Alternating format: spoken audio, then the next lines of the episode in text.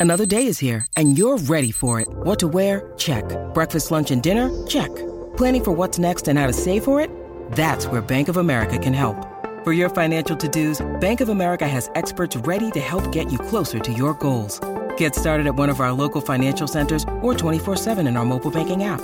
Find a location near you at bankofamerica.com slash talk to us. What would you like the power to do? Mobile banking requires downloading the app and is only available for select devices. Message and data rates may apply. Bank of America and a member FDIC. This podcast is part of the Robots Radio Rocket Club, a program designed to help all podcasts reach their full potential. For information about joining the Robots Radio Rocket Club, check out robotsradio.net. Welcome to Wizarding World Lorecast, where we're going to take a deep dive into the world and lore of the Harry Potter universe, such as the creatures, the people, and yes, even the magic. Welcome back, witches and wizards, to another episode of the Wizarding World Lorecast. I am one of your hosts, Ben of Temeria, alongside my two co-hosts, Nina Kitty and Carrier Seven. How y'all doing today? Not too shabby. Not too shabby. Doing pretty alright. Well, I mean, we are back from a little like short break. Um, things in life have been crazy and are still crazy. There are some things are a little settling down, but still crazy nonetheless. Um, Still crazy nonetheless. and yeah, that that's why we didn't have a show this past week. Uh, also, uh, we are recording this the day after Fourth of July here in the U.S. So, happy Independence Day for everybody in the U.S. for this week. Uh, when you hear this, it's going to be on a Friday, so it's going to be well after the holiday. So, hope you had a good holiday, good time with cookouts, and seeing fireworks. Yes. And hugged your pets a little bit more if they didn't like the fireworks. Yes, exactly. Not all pets like big booms. No. So, I did see before we start this episode, I did see a really hilarious TikTok earlier with someone. If anybody knows Dragon Ball Z, of the scene where Goku goes Super Saiyan for the first time, right when he go, before he goes Super Saiyan, his best friend gets exploded. Someone printed out a photo of Krillin right when he's about to get explode, strapped it onto a little firework, and shot it up. it's like that's so terrible, but it's Oh, so wow. funny. I need to see this TikTok. Oh god, it's great. I, th- I think I liked it, so I can send it to you guys. Yeah. Um, but yeah, for this week we are continuing our topic with Quidditch. So this is part two of the Quidditch. So where we left off was, you know, how the game was the early game history, the um, the start of what the phenomenal sensa- sensation that this this sport would become. So because how big this sport was becoming, they had to make committees, just like anything else, just like any other sport in the U.S., the U.K., all around the world. There's committees for all these sports, and it's no different for Quidditch. So, the International Confederation of Wizards Quidditch Committee was an international regular regulatory body subject to the International Confederation of Wizards that oversaw international Quidditch competition competitions such as with the World Cup. Namely, is located suitably venues, arranged transportation for spectators, and provided policing for the games themselves. It was also the ICWQC that chose the referees for the World Cup matches. So, That's quite the anagram. I oh, the anagrams they Yeah. have for the Wizarding World is just crazy in general. Let's be honest. I mean, are they? They'll probably be on par with the U.S. anagra- anagrams that we have for a lot of our institutions here in the U.S. Yeah. Yeah. Yeah, Yeah. you're not wrong. So, Quidditch was also governed in Britain by the Department of Magical Games and Sports, where the British and Irish Quidditch League headquarters was uh, situated. So, not only do they have the British Quidditch, they also deal with Ireland specifically. Which makes sense because Ireland is basically an island off of the UK. hmm And they have Oh, a very famous Quidditch team as well. Yeah, that they that we do. see in the World Cup. hmm We do see that in the World Cup in Goblet of Fire. hmm So, where do they play Quidditch now, though? They have fields. They're called pitches. As you know, I mean, if you go and watch Sorcerer's Stone, you get a little, like a little rundown of Quidditch, literally from, um, Wood. Wood. Thank you. Oh God, that was like, what, what was his name again? Uh, Wood to Harry. So, hmm so Quidditch pitches were typically in the shape of an oval, 500 feet long and 180 feet wide, with a small central circle and approximately 2 feet in diameter, from which all the balls were released at the start of the game. At each, there were three hooped goalposts with different heights surrounding by a scoring area. Okay, I want to know where did they get the foot footage for the pitch? 500 feet long and 180 feet wide? If I'm going to be honest, I am surprised that it's in feet and not in meters. That is a good point. Oh my Yeah, god. That that threw me That's just a a, little fair bit. point. That it's it's yeah, it should be in meters, not feet, but it is measured in feet. Because Which I I mean, think is Quidditch. Quidditch, and if you go back to our last episode, Quidditch was essentially founded in the uh, the UK colonies Mm-hmm. over in England in that area. So yeah, that would make sense. Like it would, it should be meters because they go by the metric system.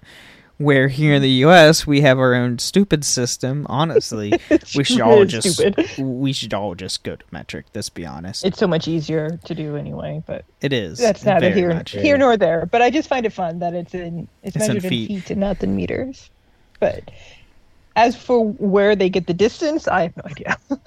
Yeah, it's just like that's super random. Like five hundred and then one eighty. Okay, I mean, I guess it make it does make an oval. Uh, I don't know.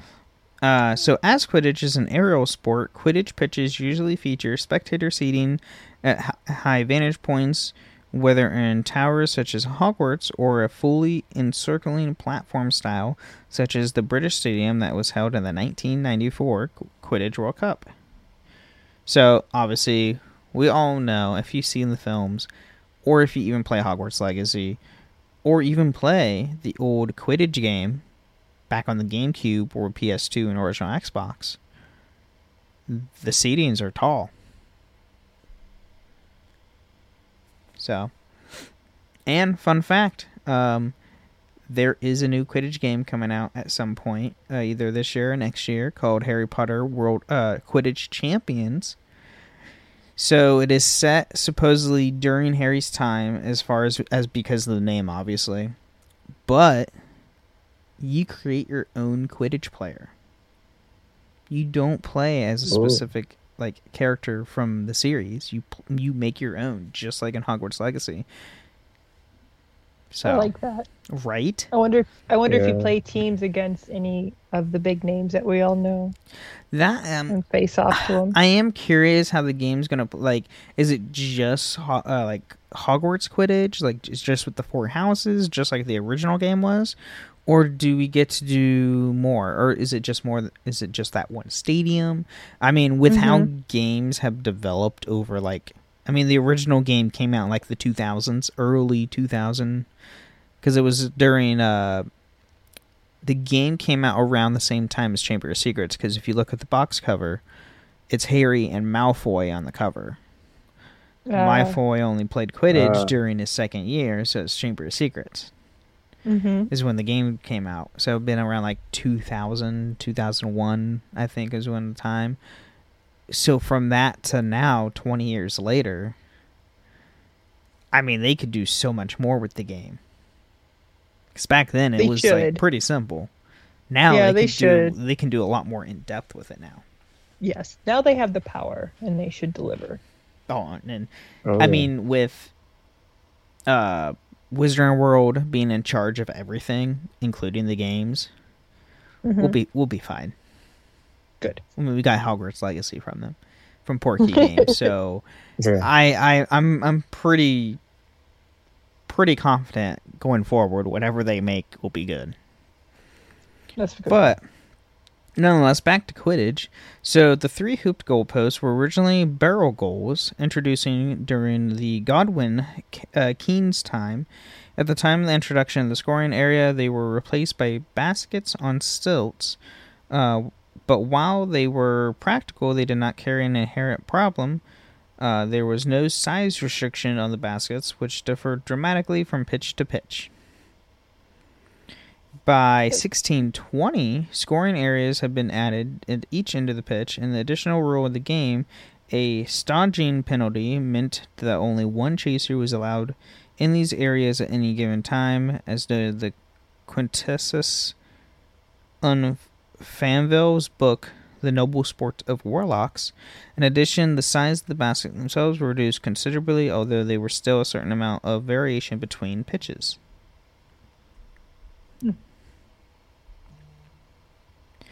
Regulations were finally introduced in 1883, which replaced the baskets uh, with hoops on the fixed size, and the modern Quidditch pitch was complete.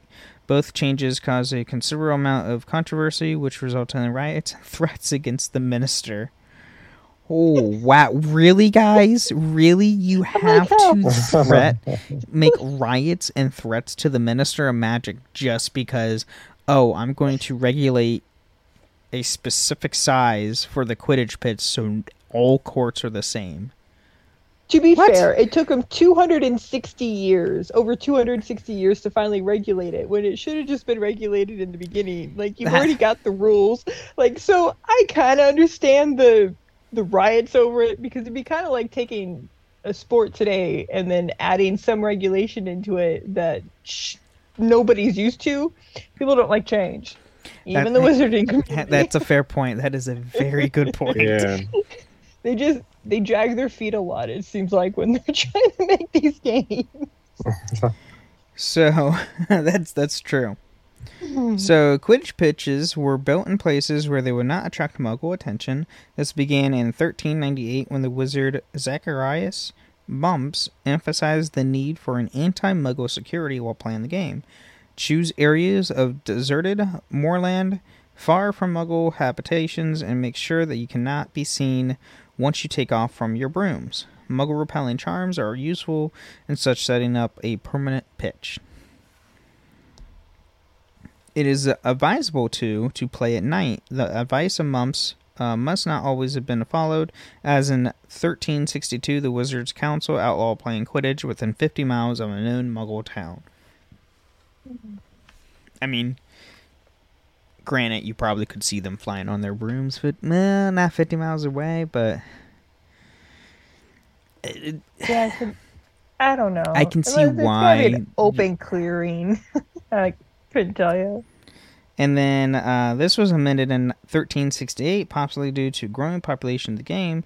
The amendment made the playing of the sport within 100 miles of Muggletown illegal, famously worded as not to play anywhere near any place where there was slightest chance of a Muggle is watching, or see how you play while chained in a dungeon wall.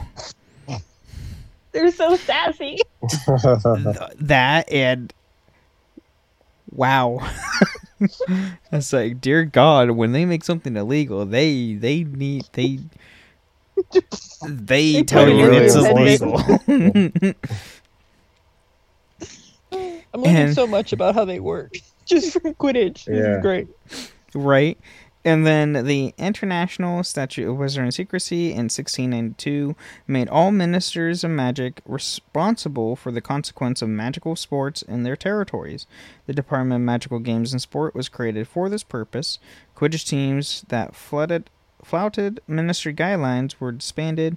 One such instance was the bachelorary bangers. Hmm. Or Bantry Bangers. They were a Scottish Quidditch team noted for their poor skills in post-match parties. Heck yeah, that's what you get for being Yeah. a Scott Irish team. Yep, there we go. It, it's the parties that that's why they were There you go. disbanded. Yeah, probably nothing to do with their stubbornness and quick to anger. But who am I? We don't judge here on this podcast. nope. I'm not Irish, so you don't judge. yeah, I am part Irish as well. So, Yeah. and I'm and I'm I'm small. I'm I'm short. So, don't make short people mad. No. I'm hard. I'm hard to get mad. But once I get mad, you do not want to be near me. yeah, that's the best idea. Uh, so now that we move from pitches, now we are now into Quidditch events. So obviously, the main one is going to be the Quidditch World Cup that we all know from Goblet of Fire, from the book, and from you know the film. So the Quidditch World Cup was held every four years since 1473. The competition saw teams, Quidditch teams representing countries around the world, to compete for the Quidditch, Quidditch World Cup, or for the World Cup, while the International Quidditch Tournament was between regional teams.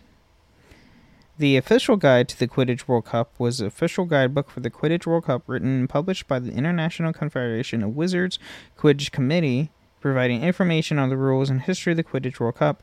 Sold in most reputable bookstores, this tome cost 39 galleons, leading most wizards and witches to call it overpriced. Yeah, 39 gallons is overpriced. I'm sorry. It is for a book.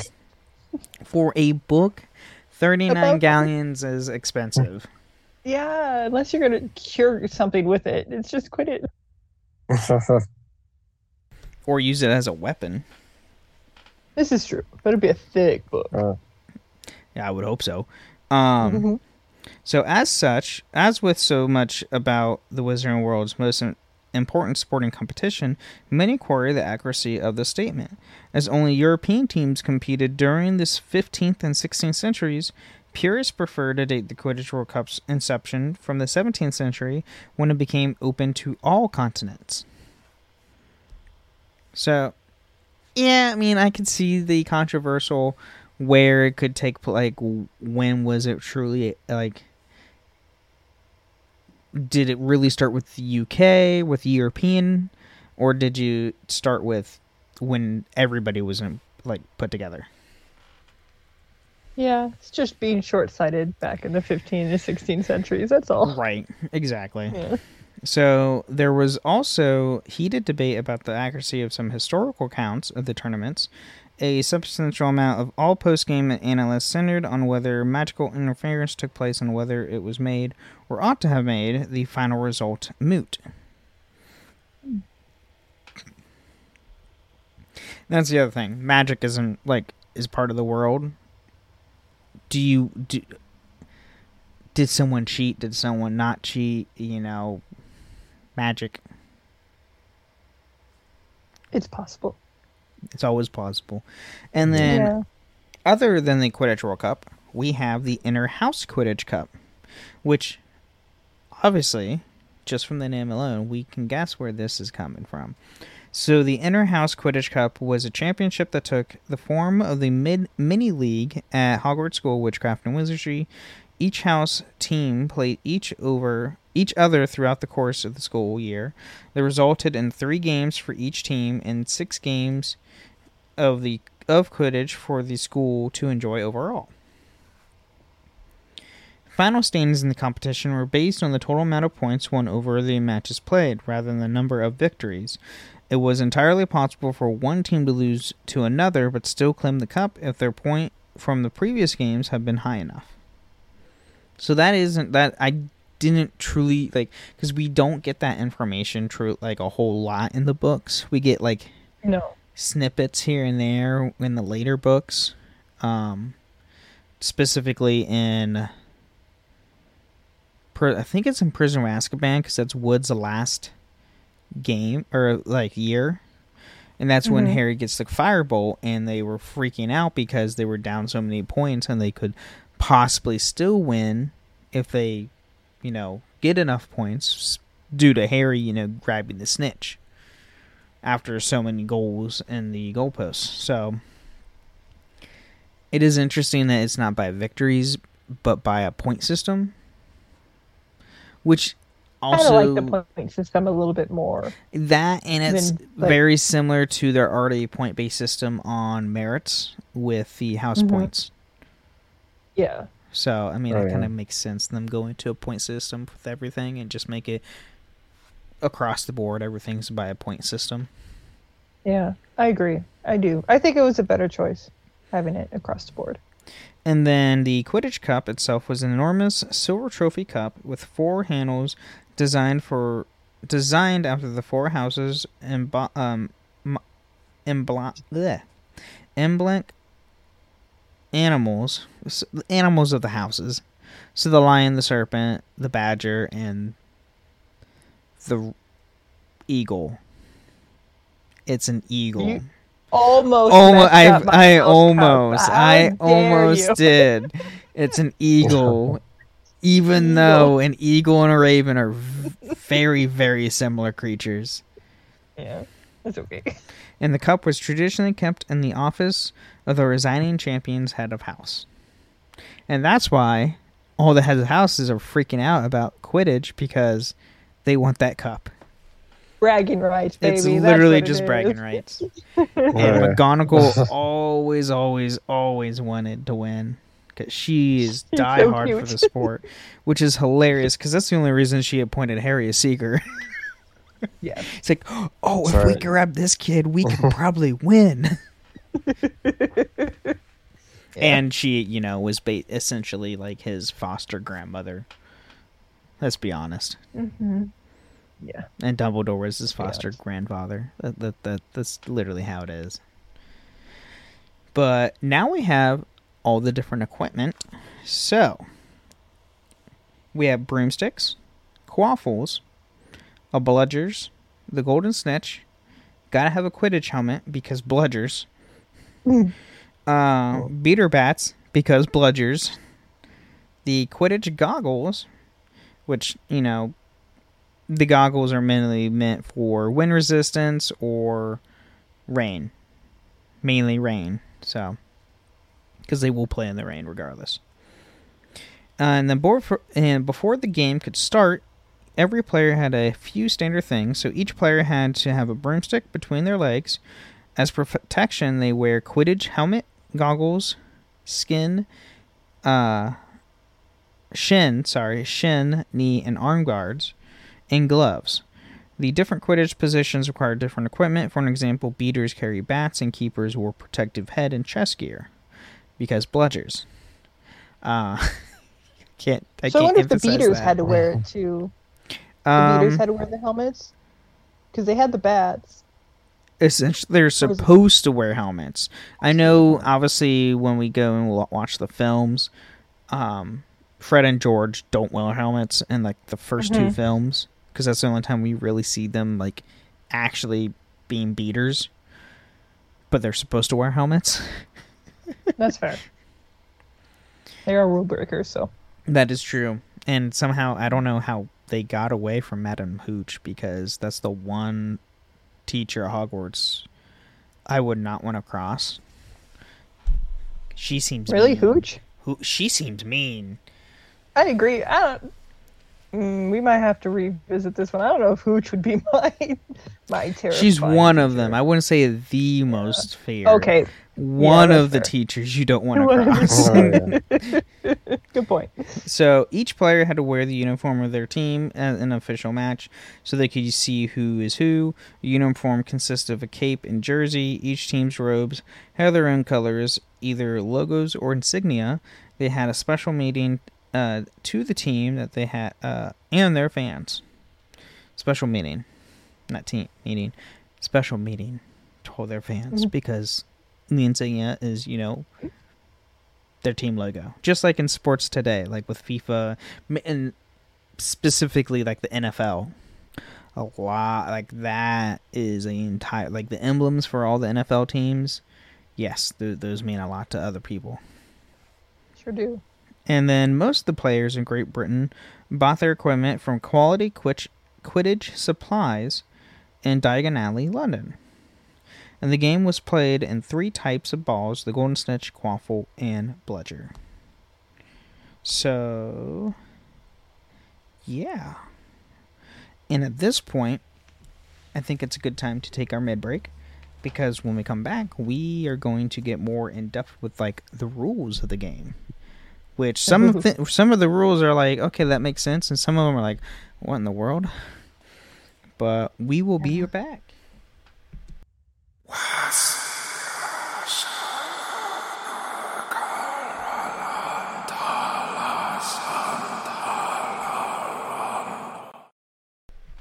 All right. Welcome to the middle of the show where we talk about everything with the podcast that has nothing to do with the lore of the Wizarding World.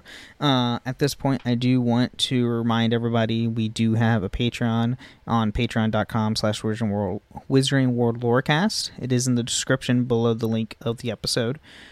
Uh, that you can get, if you support us that way, you can get ad free episodes or even join us on our uh, $20 tier where you can join us on once a month of every, at the end of every month to talk about anything with the wizard World of uh, Wizarding World do with like you know Hogwarts Legacy. We can talk about fan theories. Heck, we can talk about the new Quidditch game is coming up, or or we can talk about the new MMO style mobile game that's out now called uh, Harry Potter Magic Awakened where you create your own Witcher Wizard, like Hogwarts Legacy. The combat is a card based system, which is interesting, but it is fun. I will say it is fun. I played a bit of it. Uh, but it's set 10 years after the Battle of Hogwarts. So it's 10 years after uh, Deathly Hallows. Ooh. So oh. we see a lot of the same character, like a lot of the characters that we know and love, but we start school as a first year 10 years after Harry's already gone. Yeah, it's actually really cool because it's also 10 years before Harry's kids go to school. Ooh, so it's right in that lull time. It's right in between the time where like Cursed Child starts and mm-hmm. where Deathly Hollowed end. So it is, it is interesting, oh. and the art style is very interesting too. It's a very it, it yeah, kind of reminds me of um what's his name um oh shoot um the guy who made Nightmare Before Christmas. Tim Burton. Tim Burton. Yes, oh, it's Tim a Burton. very it's a very Tim Burton esque style of art.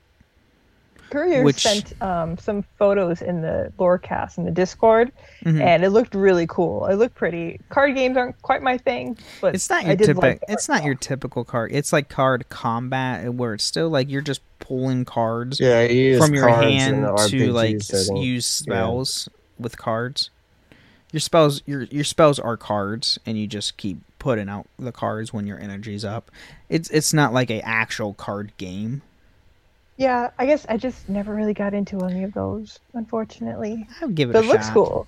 It is interesting. Give... It is very interesting. All right. Okay. Oh yeah. And you get to choose your house I'll and everything, just like in uh, Hogwarts Legacy and all that. I'll make sure I'll choose the eagle this time, not the raven. yes. So, um, and on that note, you can also support us uh, by leaving a five star review and some words on Apple Podcasts. Every review really helps, helps us grow as a show. And if you leave a five star review with words, we'll read out loud next time on the show. Or you can also leave a comment on an episode on Spotify now. Uh, and funny enough, we actually do have one this week. Heck yeah! it was actually from yeah, yeah. a couple weeks ago. Actually, a couple months ago. I didn't realize it until now. Uh, but Kyle, uh, on our Godric Gryffindor episode, uh, love the lore you guys provide. Need more episodes. Big fans. Keep it up. Thank you, Kyle. We are going to keep at it. And yeah, oh, there's yeah. just so much to talk about in the Wizarding world. And the best thing about this fandom is it's ever so growing over the last couple years and that's what I'm like excited to see. And on that note, you can also find us on Discord uh, at the Robots Radio Discord from at robotsradio.net, where we have a channel for our show, the Wizard World Lorecast, on the server, as well as my other show, Holocron Histories. Um, and I might be having a third show in the coming months. We'll see if anybody likes Final Fantasy. I might be doing a lore show for Final Fantasy. We'll see, but that's up in the air. Uh, been playing a lot of Final Fantasy 14. Uh, well, not a lot. I've been I got back into it like this week. Um, started a new character because I couldn't remember any of the story whatsoever. Uh, I wasn't that. I only beat the base game and I beat the first expansion, so I still had like three expansions to do. So I was like, ah, whatever. I'll just you know, I'll, I'll Might as well. over. It's whatever. Yeah. But yeah, you can find us on Discord, um, and you can find this podcast on all podcasters or podcatchers, I should say. But um, anything else you guys want to plug in before we go back to the show? I don't have anything. Yeah, I'm good. All right. Well, let's get back into it.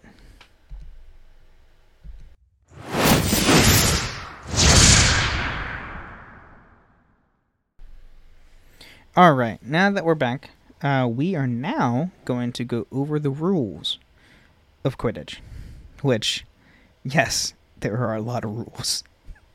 So, the worldwide popularity and playing of the game of Quidditch was closely monitored and analyzed by the International Confederation of Wizards Quidditch Committee, and then 19 in in 1750, the British Ministry of Magic set down official rules for a game of Quidditch. So, there is quite a bit. So, one, players must not stray from the boundary lines of the pitch, although they may fly as high as desired. The quaffle must be surrounded by opposition of any player leaves the boundary. It is unknown if the penalty if a player's defense leaves the pitch. Who knows on that? But so they can they can't leave the boundary of the pitch, but they can fly as high as they can, which we do see in Prisoner of Azkaban with Harry, because you see him Mhm. going all the way up, and then um, the quaffle has to be constantly be surrounded by other by the chasers of opposing teams. They can't. It can't just be you know someone having it and hogging it and completely be isolated by themselves. You can't have that. Makes sense. So, two, uh, timeout may be called at any time by the captain of the team. Timeout may be extended uh, to two hours if the game has already lasted for more than 12 hours. Failure to return to the pitch after this time was lead to the team being disqualified. That's a long timeout, and that's also a very so- long game. Yeah, but the game that went on for how many days was it? It was like almost a year, was it? I can't remember. don't- Six months. It was something stupid. Something stupid. So these guys, they have to sleep. All right. So, So they just get oh, two the hours of sleep every time they put a timeout. Because I, I think like it was driving me nuts. I'm like, this game went for so long. Like they have to sleep. Like you have to sleep. So that Magic or means, not. so if each team can call a timeout, so that's four hours total in twelve hours. That's fair. But somebody has to like wake up again in those two hours and be like, Oh, yeah. hey, Oh yeah. the other team called it, so now you get two more hours. It's just wild to me. That's too much dedication, and I don't think I could ever live up to that. Oh, heck It's no, I couldn't. crazy.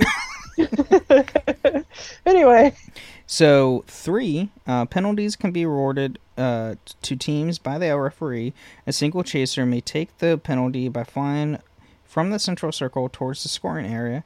The opposing team's keeper may attempt to stop the shot being scored, but all other players are not uh, must not interfere. It is unknown if the seeker may still attempt to catch the uh, snitch while the penalty is being attempted.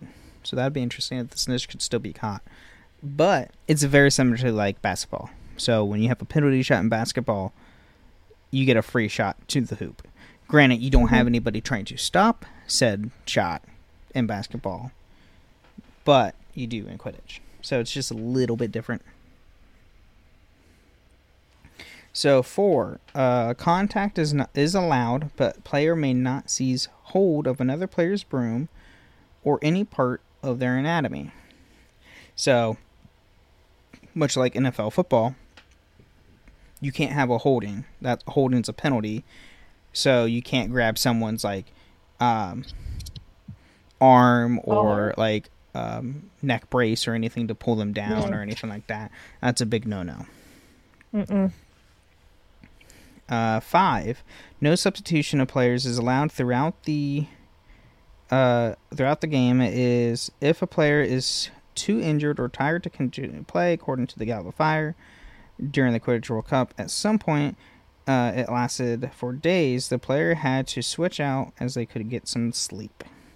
That answers that question. So- so, so, but a team is consistent of seven players. Mhm. So, unlike basketball, they don't. Do they have like backup people like that are on? that I'm not like, aware of if they have bench players or not.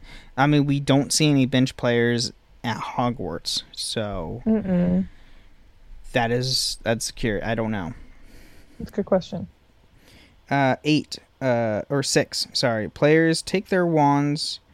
Players may take their wands in, onto the pitch. They must not use them against any player, any player's broomstick, uh, the referee of any of the four balls, or the spectators. So you can take your broom on the pitch, but you just can't use your uh, or not broom. Sorry, your wand. You can take your wand on the pitch, but you can't use your wand unless, just like in Prisoner of Azkaban, Harry did use his wand, but he, he used it to cast the Patronus charm because Malfoy, Goyle, and Crabbe tried to trick him as they were dressed up as Dementors, Yes. And he they he scared the living hell out of them. And which is the best part of the book because McGonagall ripped into Malfoy, Crabbe, and Goyle so bad. Yeah. And that's when everybody's like, what, what was that? And Lupin's like, oh my god, that was a really good Patronus charm. Way to go, Harry. And then uh, seven. So a game of Quidditch uh, will only end once the golden snitch has been caught, or a, a mutual consent of both teams' captains. So it can keep going for like as long as it can, even if the snitch is not caught. But if it gets so long, and the captains is like, all right, we need we, we need to be done. The, game, the game will end. Eight. Uh, only a keeper can block quaffle shots thrown by the opposing team. So much like a goalie in soccer or FIFA. Or, uh, Yeah. sorry, European football. And then uh, a so an, an amendment to the rules of Quidditch in 1849 determined if a member of a crowd cast any spells on a player, their team would automatically forfeit the match, whether or not the team ordered or approved the magic performed. It is not clear how this was enforced, though, as taken literally, this rule would make it easier for to sabotage any opposing team with a false flag attack. I think it would have to do on the level of either it's an enchantment for good or bad or a curse or something. Like if you're doing a good thing for that team, automatically you're going to be working for that team. Right. I would think. I But mean, you could be- regardless of what spell was used on either team, whatever spell affected that team, that team is disqualified. yeah. Which is like really like I mean, I guess it's Mm. a, a really finalized way to make sure that there's no outside magic being used. yes. It's like you're just going to ruin the game. Like you're somebody's going to lose. It's going to be upsetting either way. So Mm-hmm. Yeah. So that's like the basic rules. Now we have fouls, and there's a lot of fouls. so there were 700 Quidditch fouls listed in the Department of Magical Games and Sports records. Though the entire list was never made public, uh, it was the department's view as some wizards and witches might get ideas. 90% of these were banned anyway by the rule concerning wand use against opposing teams, rather or la- uh, lack thereof. And the remaining 10% would not occur even to the dirtiest player. There were, however, 11 common fouls named below, and the names of these fouls applied to in brackets. So, before we go over like the 11 fouls that I have, 700 fouls are it's just your recorded. creativity. What in just the world? measure. Like, what? One of them has to do with the cabbage from. Oh my god, it better. It better. It better. And I, I, with, I, I want to see that now, and someone Mm-hmm. yell, "My cabbages!" My cabbages. And if anybody Yeah. gets that reference, it's from Avatar: Last Airbender. Good show. But so the 11 fouls start with so we have a basic foul. A player violently blocks the seeker from capturing the golden snitch. So, all right, that makes sense. We have blagging, seizing an opponent's broom tail to slow or hinder, which includes all players. We have blocking, deliberately putting oneself in the way of opposing team seeker with the intention of ob- obstructing their way towards the snitch. We have cobbing, excessive use of elbows uh, towards opponents, all players. Which, now that I'm re- reading some of these, some of these fouls should have been like in Sorcerer's Stone and Chamber of Secrets, like in a heartbeat. I agree. Uh, we have flacking, pushing any opponent or portion of an enemy through the goal hoop in an attempt to push the quaffle out. The keeper should defend the p- front, not the rear. And this is keepers only. We have snitch nip, any player other than the seeker touching or catching the golden snitch, which is all players but the seeker. We have blatching, flying with the intent to collide, which is all players blurting, uh, locking broom handles with the intent to steer an opponent off course, which is all players. We have bumping, uh, hitting bludgers towards spectators, which is beaters only. Which uh, I mean, if you're gonna do that, uh, what the spectators must have made you mad. That's that's the only reason I would do it. Yeah. Is I would have battened a bludger at someone. Yeah, they would be either annoying to me or made me mad. Yeah. We have ha- uh, haversacking. Hands still on the quaffle as it goes through the goal hoop. The quaffle must be thrown through the goal hoop. Chasers only. So you can't just put your arm through it and keep hold of the quaffle. Makes sense. We have quaffle pocking, tampering with a quaffle. Um, examples puncturing it so it would fall more quickly, or zigzags. Chaser only. Oh my god, that just reminds me of the whole NFL. Uh, was it Patriots that had that? Uh, I can't remember. It's I'm sure. sports. I think it was like it was either the Patriots or it was like um, the Packers or someone. They like the whole deflating the football. Oh yeah, Uh, that was the Patriots. Patriots. Okay, they were def- Yeah. like the whole controversy of them deflating the football is to make it like spin faster or deliberately like yeah, all that fun stuff. Yeah. Yeah. Uh, we have uh, st- stooging, more than one chaser entering the scoring area, which is chasers only, which only one chaser can be in the scoring area at a time.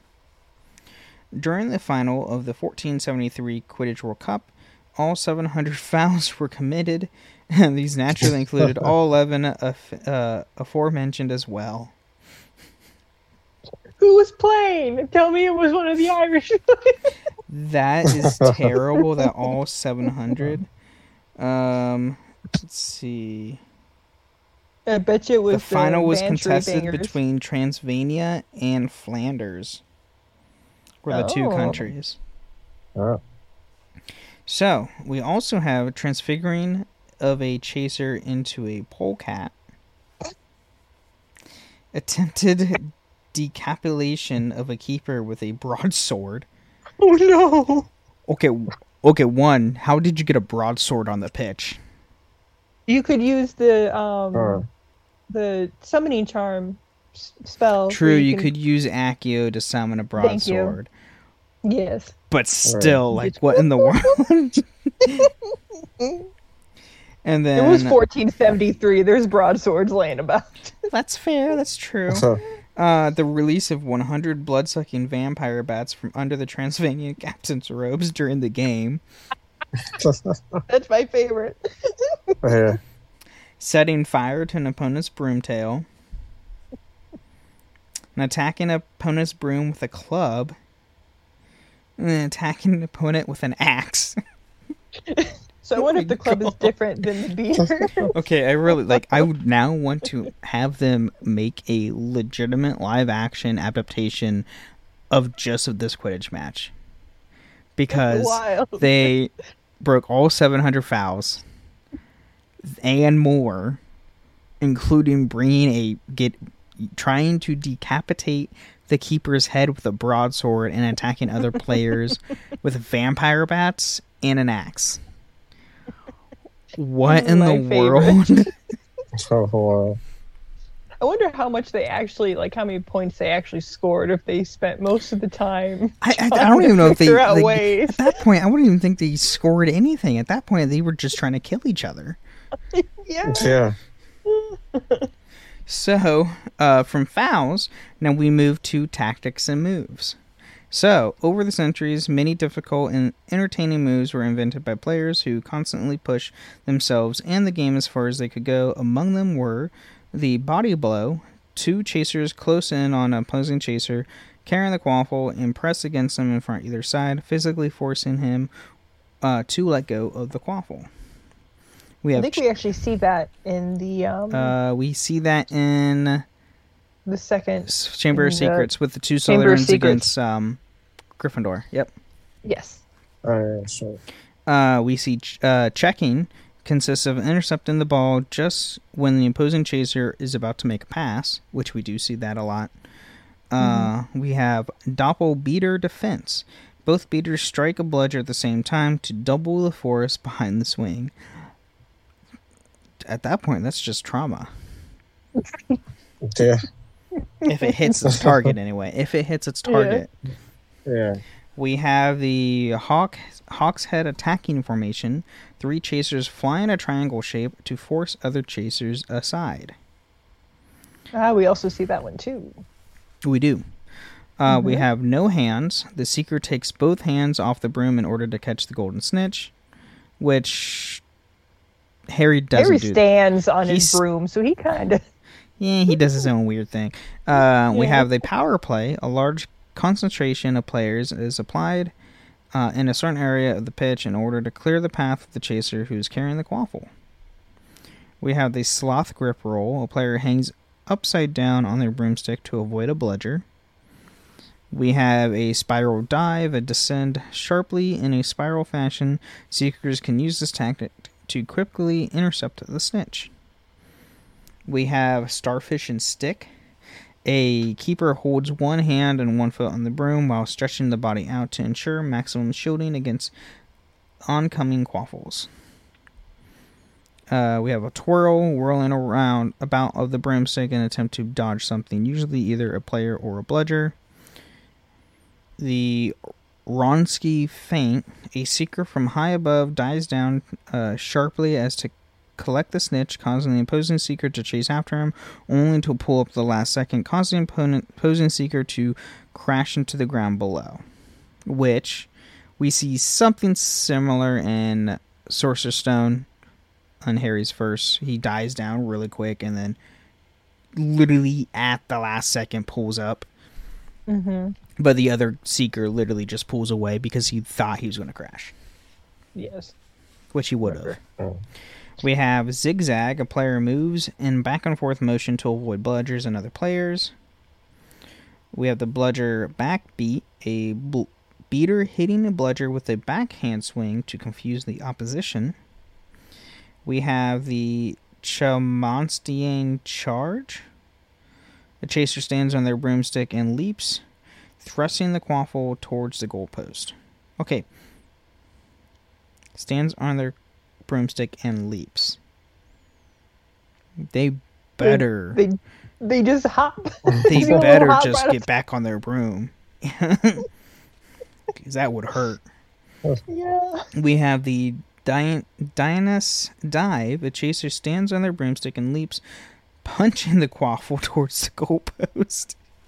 Why is Dionysus punching? St- I don't. I don't understand the naming Just, behind just punch that it. one, but You just punch it. just punch it. Okay. Double eight loop. A keeper flies in front of their three goalposts at high speed to block the quaffle. We have the Finbourgh flick. A chaser uses their broomstick to hit a quaffle midair into a goalpost, which I'm pretty sure we see that. You see that one in the Slytherin does it. The captain, slimy looking guy. He hits it with the. That's his- right, He yep. throws it and he spins it with and hits it with his broom. Yep. the end of it. We have the Parkin's pincer. Two chasers trap an opposing chaser while the third chaser uh, commits blatching, which the Parkin's pincer comes from the Hogwarts Mystery Game, which is the mobile game because they have Quidditch in that.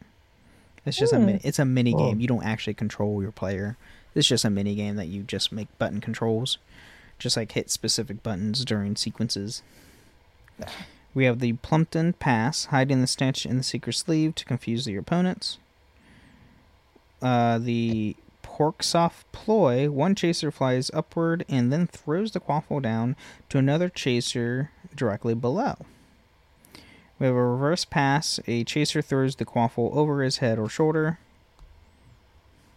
We have the Transylvanian Tackle, a fake punch to the nose to confuse the opponent as long the contact is not made, made it is not illegal. It must have something to do with the near decapitation. Something. Who knows at this point? And then we have the Woollongong sh- Shimmy. Chasers fly in a zigzag motion to confuse opposing, opposing chasers. Hmm. Just, oh. So just I do some of these are just what? yeah, so the Plumpton Pass, hiding the snitch in the seeker's sleeve, isn't it the moment they catch it though? Like they get those and it's over. So how can you like be sneaky about it and say, "Oh, Maybe have they it." ca- like- like don't hold it, but they get it in their sleeve.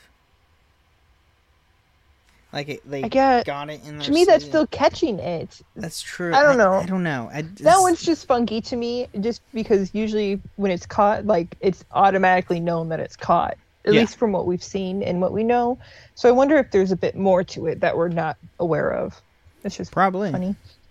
Oh, And then we also have some quaffle throws that are uh, we have so we have a straight ball, which is a straight shot, a fastball, a fast straight shot, curveball, a ball that is curved unpredictably, and a knuckleball, a ball that is spiraled towards the goalpost. So literally, all those throws are exactly like baseball. Yeah. So there you go with that. Mm. So now from tactics, we now have some of the fans. So Quidditch was hugely popular spectator sport. 100,000 fans attended the 1994 Quidditch World Cup final. Binoculars and omni omniculars were sometimes used by fans to view matches from the stands. Yeah, I wonder why because they're so flippin' tall above the above the stadium. I wonder why. It's just like if you go to an opera and you get in one of those opera like seats above the play and everything, and you have those binoculars to watch everything. It's exactly like that. Yes. Yes, it is. And then at Hogwarts School of Witchcraft and Wizardry, there were some uh, small number of games, but each one was eagerly anticipated and usually attended by the entire school, including the teachers. When it comes to the Quidditch, some of the professors lost their normal calm demeanor and became excited about the results uh, as uh, about the results as the students. McGonagall. McGonagall. yeah. I mean, Snape is very competitive about it too, but that's just Snape. Mhm. Yeah. Sounds right. And then British Quidditch fans kept up to date with the latest Quidditch news in the Daily Prophet and Seeker Weekly. And then fans could buy a wide range of team merchandise, including hats, scarves, flags, jersey, and badges, and figurines. Just like any other sport. So, last but not least, we have behind the scenes of Quidditch. And the best thing is the first one. There is a game based on Quidditch called Muggle Quidditch in the real world of our world. And if you don't know what it is, go look it up because it's very interesting. We might just have to do a follow up episode on Muggle Quidditch if there's enough. Um, I don't know if there's going to be enough because it was. In- Oh. I forget when they introduced. They literally introduced it in 2022. Oh, It literally okay, so came it's out last year. It was. Quidditch is a sport in the Harry Potter books and has been inspired many people to play Muggle Quidditch, also known as Ground Quidditch, and Quadball since uh, 2022, a non-magical version of the game. As adapted from the game and the books. People have made their own different versions. It is governed by the International Quidditch Association and several national organizations worldwide. A number of colleagues have Muggle Quidditch teams as well as community teams throughout the United States and Canada. And other countries, I bet obviously you- in the UK. I bet Oh. you they have rules made faster Oh, yeah. Um my, the key point there for that is there's an association for the game worldwide. Has Heck yeah, started last year. They're getting stuff done. just like to point that out. So Mhm. the name the noble sport of warlocks may be referenced to a horse racing called the sport of kings. The fact that some of the fouls are so specific suggests the behavior during the 1473 Quidditch World Cup was so egregious that new fouls were created specifically to cover everything that happened. I wonder. Hmm. Hmm. Probably. Probably. and then there are some differences between how Quidditch was represented in the Kennilworthy Whisp's Quidditch Through the Ages and the books, and how it appears to be played in the films and video games. Which, okay, yes, there's going to be differences because going from book to game, you're not going to be able to get literally everything. There's going to be things where they would have to make it as game mechanics and to make it mm-hmm. simple enough to, you know, play. Yeah. So, yeah, there's gonna be differences. And then same with the films. Like they can they can only do so much in the films, especially in the '90s and the early 2000s. Right. I think they represented it pretty well though from what we're Oh yeah. what we're reading. Granted, now that we are getting a reboot to the Harry Potter series as a TV series, we could get longer Quidditch matches for all we know. Maybe. We shall see. Be fun. Or more Mhm. Quidditch matches because there was more Quidditch matches in the books than there were in the films. Yes. I mean there's what they said it was six games. True, but like even in the books, there was at least one to two Quidditch games up to Prisoner of Azkaban, and then Goblet of Fire didn't have one because Triwizard tournament, but the Mhm. Order of the Phoenix had a few as well, as well as Half Blood Prince Oh, I see that what we you're didn't saying. Okay. that we didn't see in the film with those. Yes, you're fair. Yeah, good point. And then, most notably in the films, the rule that the players must uh, must not stray outside the pitch boundary is not rele- uh, evident, as players can be seen flying around the spectator towers of Hogwarts pitch quidditch, Pittage, Hogwarts Quidditch pitch, as well as the scene where the rogue bludger chases Harry and Malfoy around the outside of the pitch boundaries in the film adaptation of Harry Potter and the Chamber of Secrets. Technic, I mean, yes, it's out of the pitch boundaries, but they're also still within the pitch. Yeah, I guess it depends on where it is, but wasn't the pitch at Hogwarts smaller or did I misinterpret that? I thought it was made smaller. No, I think it's a full size pitch. Is it the full size pitch? I'm pretty sure. I don't know why I'm I don't know why But they were like- but- underneath the stands when that was all going on. Not they Mhm. were outside the pitch, but they were still in the pitch. Right. There were a few So- times where they went like around the towers too, but I don't know, maybe maybe since it was Hogwarts made, they changed it a little bit. So the balls also show notable differences. Quidditch Through Ages shows that the quaffle is a perfect sphere, as in the movie and the game versions are four large, four large indentations around the surface. In addition, the bludgers and Quidditch Through the Ages are 10 inches in diameter, 2 inches smaller than the quaffle. In the movies and the games, however, they appear much smaller than the quaffle. Yeah, they're like Hmm. a third of the size of the quaffle in the films. Yeah. But man, are they mean. hmm Uh, there also seems to be more allowance for malicious acts in the films, as there are several instances where Slytherin players physically attack the opposition with no penalty. As I was saying earlier with the fouls, yeah, a lot of fouls would have been happening. Yeah. In the video game Harry Potter Quidditch World Cup, the rule only having a single chaser in the scoring zone is not used. Additionally, the game allows the players to make special moves where they by several goals are scored in succession as multiple chasers pass the quaffle back forward through the hoops. Okay, yeah, that's true. But you also also have to recommend like remember it was a game made in 2001. There is only so much they are able to do. Yeah. And then Quidditch Through Ages states that the keeper cannot block goals from behind the goalpost, so it would be impossible for the keeper to block without a foul towards his or her team. This would most likely represent a foul towards the offensive team. And then also in the films, there have been funny moments in Quidditch. For example, in the film adaptation of Harry Potter and the Philosopher's Stone, Oliver Wood kicks the quaffle into the air and grabs it in the backside of the hoop when defending it. In the, fi- in the film adaptation of Harry Potter and the Half-Blood Prince, when Ginny Weasley scores 10 points, a Slytherin chaser and the Slytherin keeper collide and collapses into the hoop. Which is also true, which we do see.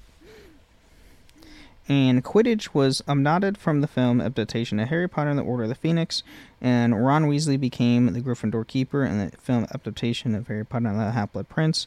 Instead, in the Order of the Phoenix film, Dolores Umbridge, in her capacity as Hog- Hogwarts head inquisitor, created Educational Decree Number 49, which stated that all Quidditch matches were hereby canceled. Broomsticks will be turned into the High Inquisitor for safekeeping which is also true in how uh, Ron becomes the keeper in the fifth book, not the sixth. He is keeper in the sixth, but he became the keeper in the fifth book first. Mm-hmm. I mean, that's what happens when you only have around two hours of playtime to make a film from a book that is a well over 800 pages. Yeah, Speak- so I'm kind of excited about the series because Speaking with, like, Order of the Phoenix. Order of the Phoenix is the biggest book of all the Harry Potter film, or all the books, and it's like well over. I think it's, if I recall, um, Order of the Phoenix is well over. I think it's almost 900 pages, if not like a little bit over. I can't remember. I know. I know it's well over 800. But yeah, you only can have so much time to do things in two hours to make like a condensed film. That's yeah, that's also why like I'm I'm excited to see what they're going to do with the reboot with the series cuz they say each book is going to be one season and they're going to be supposedly 1 hour episodes. We don't know how many episodes cuz obviously so it's and still pre-production and they don't even have a cast yet, which is what I'm more looking forward towards before we see the series cuz I want to see the cast. Mm-hmm. That, right. that's that's what scares me the most, Me too. honestly, because as we know by my namesake, I'm a huge Witcher fan. And I'm not extremely excited to see what's going to happen after season 3 of The Witcher because Henry Cavill is no longer Geralt of Rivia. yeah. Yeah. Oh. But I guess we have like but I mean we are getting Liam's Hemsworth, the not so buff version of Hemsworth as Geralt of Rivia, but supposedly it was he was he just came out and said that he's been working out at the gym like on a constant basis to get that body build, like to mm-hmm. get that look for Geralt, and supposedly he's also reading the books. So which has high potential, but it's still not Henry Cavill, who was already a Witcher nerd, and they just like threw him to the side, and like I, I don't want to get into it, but anyway, uh, J.K. Rowling wrote five pages of words stating that Q before upon Quidditch. she just called the game Q. Cute. Oh. And then J.K. Rowling first developed Quidditch after the a fight with her boyfriend at the time in a small hotel in Manchester. Some of the game's elements, such as the Golden Snitch, became worth disappointing amount of points were due to her state of mind at the time, as she felt these elements would be frustrating to men. I love that entire line.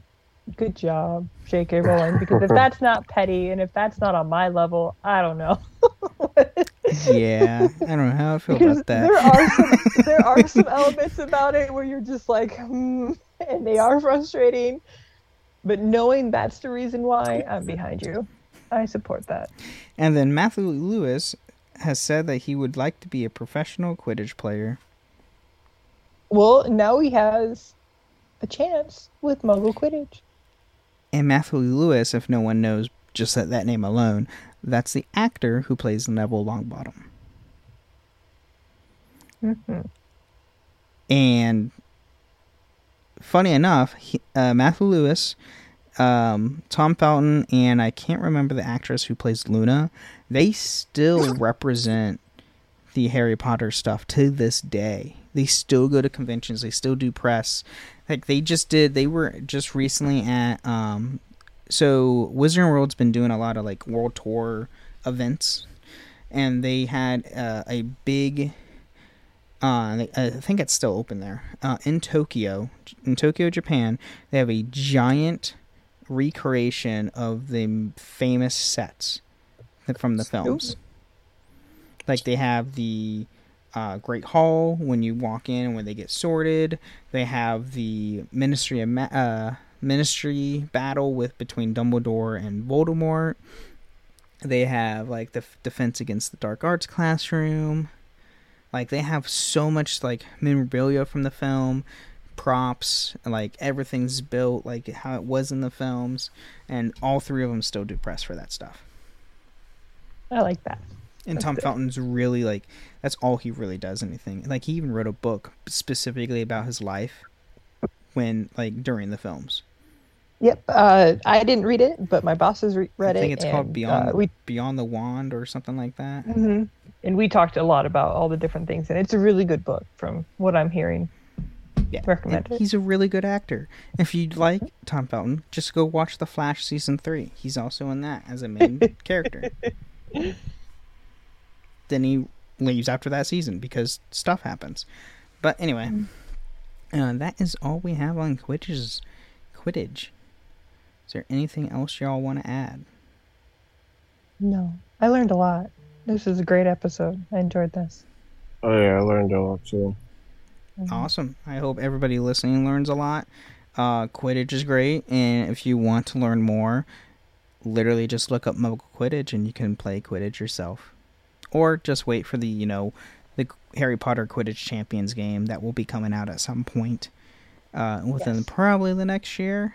I think they said I think it was going to be either this year. um, I think they had a 2024 release date or release year window for the Mhm. game. But we're gonna have a bunch of Harry Potter. We're getting a bunch of Wizard World stuff. It's exciting. I can't wait. It is exciting. It's good But- stuff. That is all we have for this episode. We will see everybody next week when I figure out a topic of what we're going to go over. And uh, yeah, fun times. Because Yes. real world life, work sucks.